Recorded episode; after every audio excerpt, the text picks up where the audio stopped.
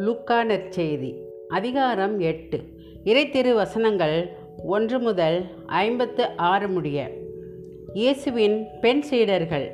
அதற்கு பின் இயேசு நகர் நகராய் ஊர் ஊராய் சென்று இறையாட்சி பற்றிய நற்செய்தியை பறைச்சாற்றி வந்தார். பன்னிருவரும் அவருடன் இருந்தனர்.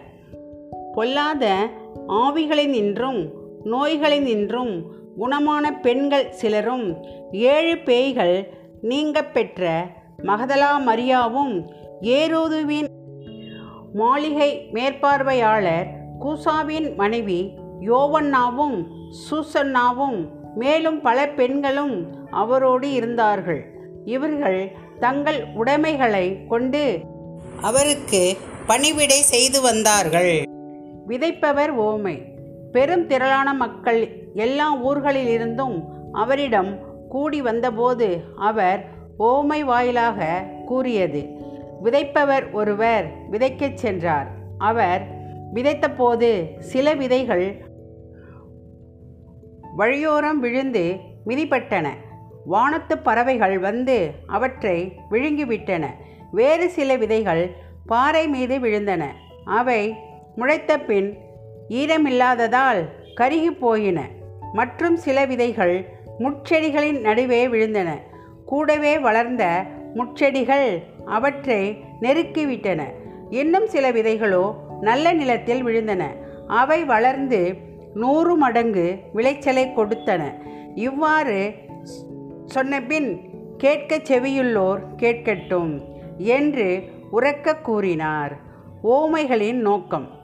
இந்த ஓமையின் பொருள் என்ன என்று அவருடைய சீடர் அவரிடம் கேட்டனர். அதற்கு இயேசு கூறியது இறையாட்சியின் மறைபொருளை அறிய உங்களுக்கு கொடுத்து வைத்திருக்கிறது. மற்றவர்களுக்கு எல்லாம் ஓமைகள் வாயிலாகவே கூறப்படுகின்றன. எனவே அவர்கள் கண்டும் காண்பதில்லை கேட்டும் புரிந்து கொள்வதில்லை விதைப்பவர் ஓமையின் விளக்கம். இந்த ஓமையின் பொருள் இதுவே. விதை இறைவார்த்தை. வழியோரம் விழுந்த விதைகள் அவ்வார்த்தைகளை கேட்பவர்களுள் சிலரை குறிக்கும். அவர்கள் நம்பி மீட்பு பெறாதவாறு அழகை வந்து அவ்வார்த்தையை அவர்கள் உள்ளத்திலிருந்து எடுத்து விடுகிறது. பாறை மீது விழுந்த விதைகள் அவ்வார்த்தையை கேட்கும்போது அதை மகிழ்ச்சியோடு ஏற்றுக்கொள்பவர்களை குறிக்கும். ஆனால் அவர்கள் வேறற்றவர்கள். சிறிது காலமே அவ்வார்த்தையை நம்புவார்கள். சோதனை காலத்தில் நம்பிக்கையை விட்டுவிடுவார்கள். முச்செடிகளுள் விழுந்த விதைகள் வார்த்தையை கேட்டும் கவலை செல்வம் வாழ்வில் வரும் இன்பங்கள் போன்றவற்றால் நெருக்கப்பட்டு முதிர்ச்சி அடையாதிருப்பவர்களை குறிக்கும். நல்ல நிலத்தில் விழுந்த விதைகளோ சீரிய நல்ல உள்ளத்தோடு வார்த்தையை கேட்டு அதை காத்து மன உறுதியுடன் பலன் தருகிறவர்களை குறிக்கும். விளக்கு உவமை. எவரும் விளக்கை ஏற்றி அதை ஒரு பாத்திரத்தால் மூடுவதில்லை. கட்டிலின் கீழ் வைப்பதும் இல்லை. மாறாக உள்ளே வருவோருக்கு ஒளி கிடைக்கும்படி அதை விளக்கு தண்டின் மீது வைப்பர். வெளிப்படாது மறைந்திருப்பது ஒன்றுமில்லை. அறியப்படாமலும் வெளியாகாமலும் ஒளிந்திருப்பதும் ஒன்றுமில்லை. ஆகையால் நீங்கள் எத்தகைய மனநிலையில் கேட்கிறீர்கள் என்பது பற்றி கவனமாயிருங்கள். உள்ளவருக்கு கொடுக்கப்படும் இல்லாதவரிடமிருந்து தமக்கு உண்டென்று அவர் நினைப்பதும் எடுத்து கொள்ளப்படும். இயேசுவின் உண்மையான உறவினர் இயேசுவின் தாயும் சகோதரர்களும் அவரிடம் வந்தார்கள். ஆனால் மக்கள் திரளாக இருந்த காரணத்தால் அவரை அணுக முடியவில்லை. உம் தாயும் சகோதரர்களும் உம்மை பார்க்க விரும்பி வெளியே நின்று கொண்டிருக்கிறார்கள் என்று அவருக்கு அறிவித்தார்கள். அவர் அவர்களை பார்த்து இறைவார்த்தையை கேட்டு அதன்படி செயல்படுகிறவர்களே என் தாயும் என் சகோதரர்களும் ஆவார்கள் என்றார். காற்றையும் நீரின் கொந்தளிப்பையும் அடக்குதல்.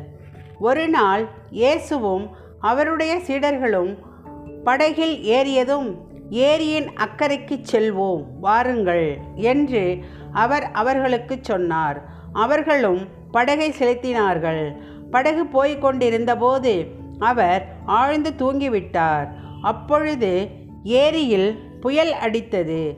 படகு நீரால் நிரம்பியது. அவர்கள் ஆபத்துக்கு உள்ளானார்கள். அவர்கள் அவரிடம் வந்து ஆண்டவரே ஆண்டவரே சாகப் போகிறோம் என்று சொல்லி அவரை எழுப்பினார்கள். அவர் விழித்தெழுந்து காற்றையும் நீரின் கொந்தளிப்பையும் கடிந்து கொண்டார். உடனே அவை ஓய்ந்தன. அமைதி உண்டாயிற்று. அவர் அவர்களிடம் உங்கள் நம்பிக்கை எங்கே? என்றார். அவர்கள் அச்சமும் வியப்பும் நிறைந்தவர்களாய். இவர் காற்றுக்கும் நீருக்கும் கட்டளையிடுகிறார். அவை இவருக்கு கீழ்ப்படுகின்றனவே. இவர் யாரோ? என்று ஒருவரோடு ஒருவர் பேசிக்கொண்டார்கள். கெரசேனர் பகுதியில் பேய் பிடித்தவரை நலமாக்குதல். அவர்கள் கலிலேயாவுக்கு எதிரே இருக்கும் கெரசேனர் பகுதியை நோக்கி படகை செலுத்தினார்கள். கரையில் இறங்கியதும் அந்நகரைச் சேர்ந்த ஒருவர் அவருக்கு எதிரே வந்தார். பேய் பிடித்த அவர் நெடுநாளாய் ஆடை அணிவதில்லை. வீட்டில் தங்காமல் கல்லறைகளில் தங்கி வந்தார். இயேசுவை கண்டதும் கத்திக்கொண்டு அவர் முன் விழுந்து இயேசுவே உன்னத கடவுளின் மகனே உமக்கு இங்கு என்ன வேலை? என்னை வதைக்க வேண்டாம். என உம்மிடம் மன்றாடுகிறேன் என்று அவர் உரத்த குரலில் கூறினார். ஏனென்றால் அவரை விட்டு வெளியேறுமாறு அத்தீய ஆவிக்கு இயேசு கட்டளையிட்டிருந்தார். அது எத்தனையோ முறை அவரை பிடித்திருந்தது. அவ்வேளைகளில் அவர் சங்கிலிகளாலும் விலங்குகளாலும் கட்டப்பட்டு காவலில் வைக்கப்பட்டிருந்தும் அவற்றை உடைத்து எறிந்து விடுவார். அது மட்டுமல்ல தீய ஆவி அவரை பாலை நிலத்திற்கும் இழுத்துச் செல்லும்.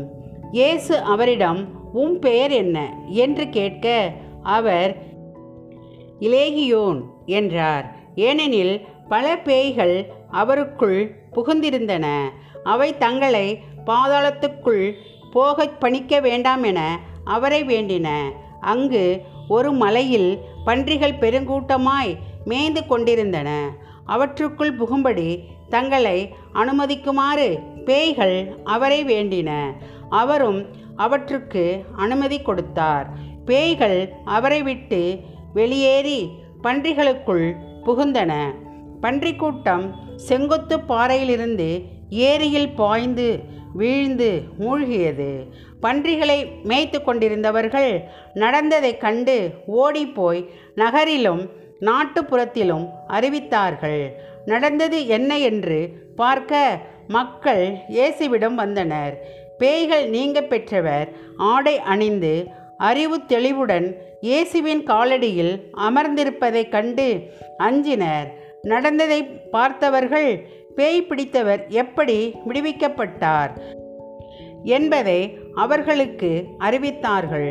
அப்பொழுது கரசேனரை சுற்றியுள்ள பகுதியிலிருந்து திரண்டு வந்திருந்த மக்கள் அனைவரும் அச்சம் மேலிட்டவர்களாய் தங்களை விட்டு போகுமாறு இயேசுவை வேண்டிக் கொண்டார்கள். அவர் படகேறி திரும்பிச் சென்றார். அப்போது பேய்கள் நீங்க பெற்றவர் தம்மை கூட்டிச் செல்லும்படி இயேசுவிடம் மன்றாடினார். அவரோ உம்முடைய வீட்டிற்கு திரும்பி போம் கடவுள் உமக்கு செய்ததையெல்லாம் எடுத்து கூறும் என்று சொல்லி அவரை அனுப்பிவிட்டார்.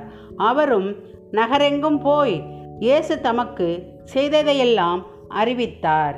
இரத்தப்போக்குடைய பெண் நலம் பெறுதலும் சிறுமி உயிர்த்தெழுதலும்.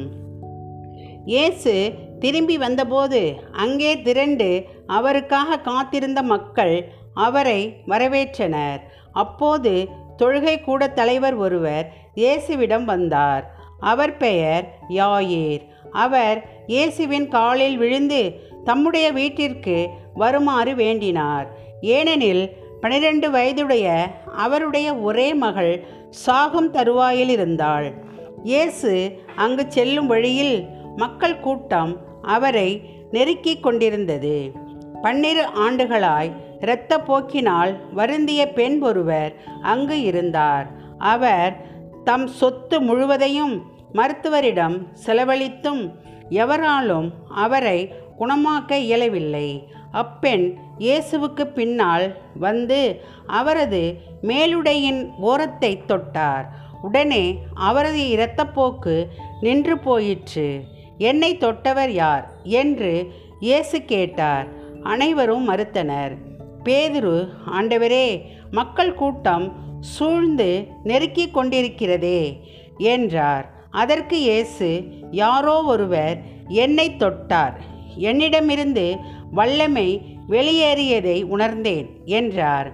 அப்பெண் தாம் இனியும் மறைந்திருக்க முடியாதென்று கண்டு நடுங்கிக் கொண்டே வந்து அவர் முன் விழுந்து தாம் அவரை தொட்ட காரணத்தையும் உடனே தமது பிணி நீங்கியதையும் பற்றி மக்கள் அனைவர் முன்னிலையிலும் அறிவித்தார். இயேசு அவரிடம் மகளே உனது நம்பிக்கை உன்னை நலமாக்கியது.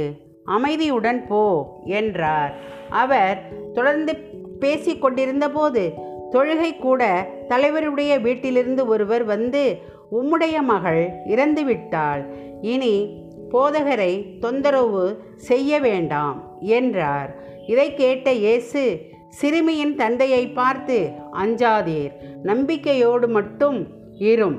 அவள் பிழைப்பாள் என்றார். வீட்டுக்குள் வந்ததும் பேதிரு யோவான் யாக்கோப்பு சிறுமியின் தாய் தந்தை ஆகியோரை தவிர எவரையும் அவர் தம்மோடு உள்ளே வர அனுமதிக்கவில்லை.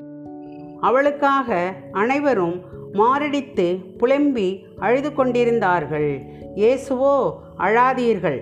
இவள் இறக்கவில்லை உறங்குகிறாள் என்றார். அவள் இறந்துவிட்டாள் என்று அறிந்திருந்ததால் அவரை பார்த்து அவர்கள் நகைத்தார்கள். அவர் அவளது கையை பிடித்து சிறுமியே எழுந்திடு என்று கூப்பிட்டார். உயிர் மூச்சு திரும்பி வரவே உடனே அவள் எழுந்தாள். இயேசு அவளுக்கு உணவு கொடுக்க பணித்தார். அவளுடைய பெற்றோர் மலைத்து போயினர்.